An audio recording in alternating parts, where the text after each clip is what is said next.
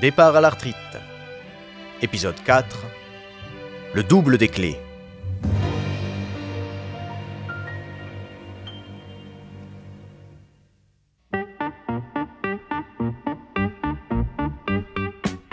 Contrairement à ce que l'on peut penser, Pierre Alain est une seule et même personne. En formation depuis trois mois, il effectue un stage en garde-peau pour devenir un jour responsable d'un service de sécurité. En attendant, il sert des cafés aux vigiles et aux maîtres chiens qui passent faire des contrôles de routine sur les Noirs et les Arabes. Mais aujourd'hui est un grand jour pour lui. En effet, on vient de lui confier une mission de la plus grande importance. Éplucher toutes les images des caméras de surveillance enregistrées depuis la veille pour espérer trouver la trace d'un vieil homme disparu 24 heures plus tôt. Un certain François, dont il a la photo juste sous son nez. Il vient de finir sa deuxième boîte de cookies. Cela fait presque 5 heures que ses yeux se balancent entre les écrans et la photo. Peu à peu, l'image de François se grave en sa mémoire. Chaque trait, chaque détail, la couleur de ses yeux, la forme de ses rides laissées par le passage du temps, son nez rond et la peau de ses joues qui est à elle seule la preuve irréfutable de la force universelle de gravitation. Sur les moniteurs, des troupeaux d'humains longent les quais. La première étape consiste à dégrossir en se concentrant sur les crânes grisonnants. Ensuite, éliminer chaque coiffure trop épaisse et enfin, rentrer dans le détail des visages restants. Cela nécessite une concentration hors du commun. Rien de plus délicat que de retrouver un vieux dans une botte de vieux. Soudain, son regard envoie un signal d'alarme au reste de son corps qui se contracte aussitôt. Il se quille sur sa chaise, se colle à l'écran, paupières étirées et fait un arrêt sur image. Tout est là. Le front dégarni, le regard vide, le sourire niais, le pull jacquard bordeaux, un sac à dos énorme. Tout correspond. Il vient de mettre la main sur François sur le quai numéro 3, attendant le train 8562. Ses efforts n'ont pas été vains. Son stage trouve enfin la satisfaisante saveur de l'aventure.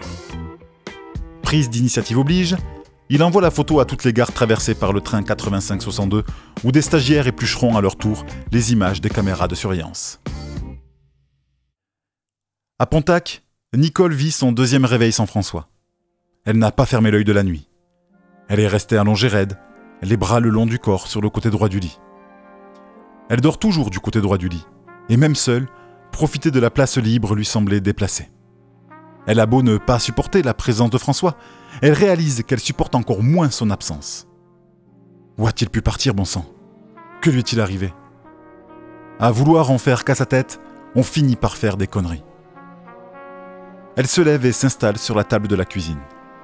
Elle étale la confiture sur deux tranches de biscotte, car elle n'a plus de pain, et croque dans le tout sans conviction. Maintenant, elle doit prévenir Jacques et Virginie que leur père a disparu. Mais que va-t-elle bien pouvoir leur dire? Comment? Elle est François de l'avoir mise dans cette situation détestable.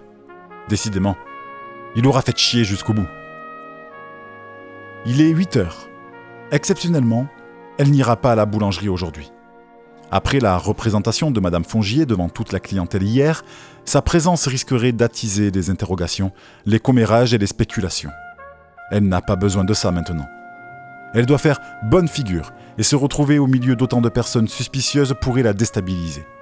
Surtout, ne pas montrer le moindre signe de faiblesse. Jamais.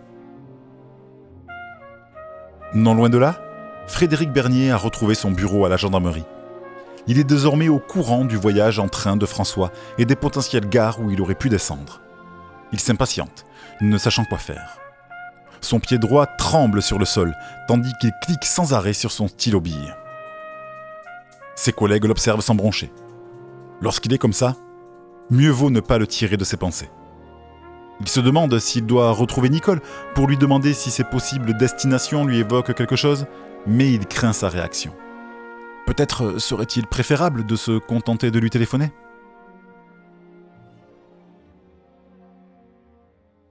Au même moment, au point de chute de François, Valérie se prépare pour aller travailler. Elle assure à François qu'il peut rester traîné là toute la journée s'il le souhaite.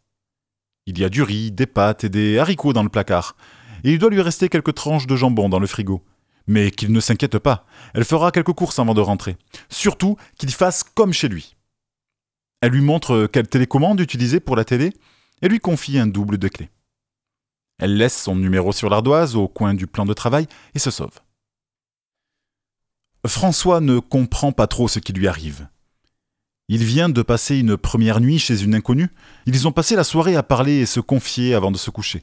Mais il ne se sent pas à sa place. Elle a pourtant tout fait pour le mettre à l'aise. Un bon petit repas avec un verre de blanc. Elle lui a déplié ce clic-clac confortable. Elle est allée lui chercher des croissants à la boulangerie du bas. Mais bien qu'elle n'ait pas caché son plaisir à être aux petits soins, il se sent tout de même de trop. Il décide de sortir faire un tour. La télé, il la connaît. Elle contient les mêmes conneries que chez lui. Une journée dehors ne lui fera pas de mal.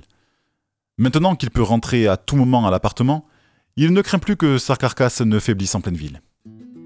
Et pendant que François passe sa journée à visiter la ville, profitons-en pour poursuivre notre chapitre sur les lois fondamentales de l'univers. Héloïse, exténuée d'avoir donné son corps amoureux toute la nuit au docteur de Verdier, qui est officiellement devenu l'homme de sa vie depuis qu'il a annoncé à sa femme qu'il partait vivre avec sa maîtresse, n'entendra pas le réveil sonner et arrivera en retard sur son lieu de travail.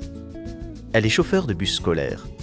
La tournée du matin s'effectuera donc avec 20 minutes de retard, ce qui posera un problème majeur à Ludovic, élève en 5e B à qui il ne restera pas assez de temps pour finir son contrôle de mathématiques, qui était prévu de 8h à 9h. Il annoncera d'ailleurs, le soir même en pleurs à sa maman, qu'il a à peine réussi à faire la moitié et qu'il n'aura donc pas la moyenne. Sa maman le punira en lui interdisant d'aller au cinéma avec ses copains. Dévasté, il s'enfermera dans sa chambre pour pleurer de cette opportunité de bonheur manqué et se gavera de bonbons et de chocolat. La nuit suivante s'avérera violente pour son estomac et les toilettes. C'était les lois fondamentales de l'univers. C'est la fin du premier service du soir et Valérie range son tablier. Sa journée est terminée et elle doit passer par la petite épicerie avant de rentrer. Elle ouvre la porte de l'appartement et aperçoit François, un bouquin en main. Il a mis le couvert et a ramené une bouteille de vin. Elle est heureuse de le retrouver.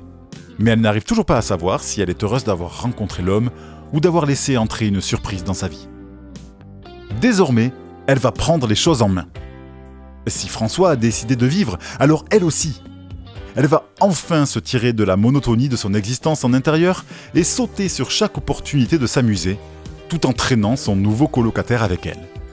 Ce dernier ne se trouve aucune raison de refuser. Finalement, il lui faut peu de temps pour que sa peur de déranger ne disparaisse et qu'il se sente totalement à l'aise avec sa nouvelle maîtresse de maison. C'est ainsi que défilent les jours au rythme frénétique des soirées à thème, jeudi karaoké, vendredi moule frites, samedi dégustation de vin, dimanche brunch expo, lundi cinéma, mardi et mercredi repos, puis on recommence. François, à défaut de payer sa part de loyer, s'occupe des courses et de toutes les tâches ménagères. Une première dans sa vie. Nicole lui a toujours reproché de ne jamais mettre la main à la pâte et a en même temps refusé de prendre le risque de lui laisser faire quelque chose mal. Valérie lui laisse carte blanche. Il n'y a que la cuisine qu'ils font ensemble, car son expérience personnelle se limite à faire bouillir de l'eau. Elle lui apprend quelques astuces pour qu'il sache se débrouiller. Après manger, ils regardent un film ensemble avant de retourner à leurs couches respectives. Lui s'endort toujours avant la fin. Très vite se tisse entre eux une relation affective très forte. Bien qu'ils aient encore énormément de choses à apprendre l'un sur l'autre, ils ont atteint ce stade délicieux où l'on peut rester ensemble sans se sentir obligé de parler, en profitant simplement du temps qui passe en bonne compagnie. Pas de questions inutiles à se poser, pas de remise en cause nécessaire, jamais de sa vie n'avait vécu cela. Douze jours se sont écoulés et personne ne semble avoir retrouvé la trace de François.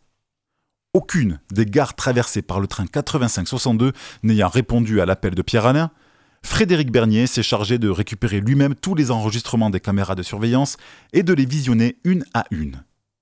Il faut dire qu'aucun employé de gare n'a accordé d'importance à la disparition d'un vieux. Après tout, les cheminots s'apprêtent à faire grève. Ils ont autre chose à penser. Sans parler que, depuis la suppression de quelques trains, les usagers viennent se plaindre, réclament des remboursements et de manière générale, les gens commencent à être un peu à cran. Ça va péter dans pas longtemps, je vous le dis. Enfin, moi je dis ça, ce n'est absolument pas le sujet de l'histoire. Euh, de quoi on parlait du coup? Ah oui, François. Ben, personne ne sait où il est. Jacques et Virginie se relaient pour dormir à Pontac et ne pas laisser leur mère seule. Depuis tout ce temps sans nouvelles, ils se sont déjà convaincus du pire. Sauf Nicole, elle le sait. Tant qu'elle n'a pas de preuve de sa mort, c'est qu'il est vivant. Bien sûr qu'elle est inquiète pour lui. Comment ne peut-elle pas l'être? Il est à l'abri de rien. Ce jour-là, Nicole profite de la présence de ses deux enfants pour une réunion familiale. Elle fait chauffer du café et pose la boîte de biscuits en fer sur la table. C'est la boîte hein, qui en fer, pas les biscuits. Hein. L'atmosphère semble tendue. Jacques et Virginie ont beau partager la peine de leur mère, ils la connaissent suffisamment pour savoir que cette discussion ne va pas leur plaire. Elle sert les trois tasses de café et tend le sucre à Virginie qui prend un carré, puis à Jacques, qui refuse, vexé, parce qu'il ne prend jamais de sucre. Elle le sait pourtant, plus de 30 ans qu'il boit du café sans sucre, bon sang. Une fois tout le monde servi, elle pose ses mains l'une sur l'autre et annonce qu'elle vient de prendre une décision importante. Des alertes disparition ont déjà beaucoup circulé sur Internet depuis quelques jours, mais personne ne semble avoir vu François. Si l'on veut donc avoir une chance de le retrouver, il n'y a pas 50 solutions. Le seul moyen pour que les gens se sentent concernés par cette affaire, c'est récompenser celui qui le ramènera à la maison. Elle a donc débloqué le compte sur lequel se trouve tout l'héritage de ses parents après la vente des terres. Elle n'est pas millionnaire, mais les quelques zéros sur le chèque suffiront pour réveiller les esprits et donner envie à toute âme charitable de faire un petit effort. Jacques et Virginie se regardent sans pouvoir dire un mot. Cet argent était pour eux, pour leurs enfants, il était réservé au coup dur. Une connerie de leur père ne devrait pas la pousser à prendre le risque de se faire voler toutes ses économies par le premier profiteur d'une famille en détresse. Elle n'a pas le droit de faire ça. Elle aurait dû leur en parler avant, leur demander leur avis. Nicole s'en fiche. Ce n'était pas une demande. Elle a pris sa décision depuis longtemps. D'ailleurs, l'annonce est déjà partie.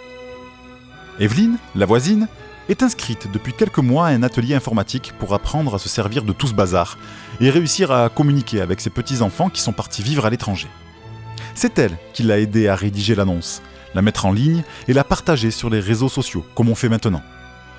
Quand Nicole a décidé quelque chose, elle n'a pas besoin de conseils. Même ses enfants ne peuvent pas la faire changer d'avis. Elle voulait seulement qu'il soit au courant. À partir de maintenant, la tête de François est mise à prix.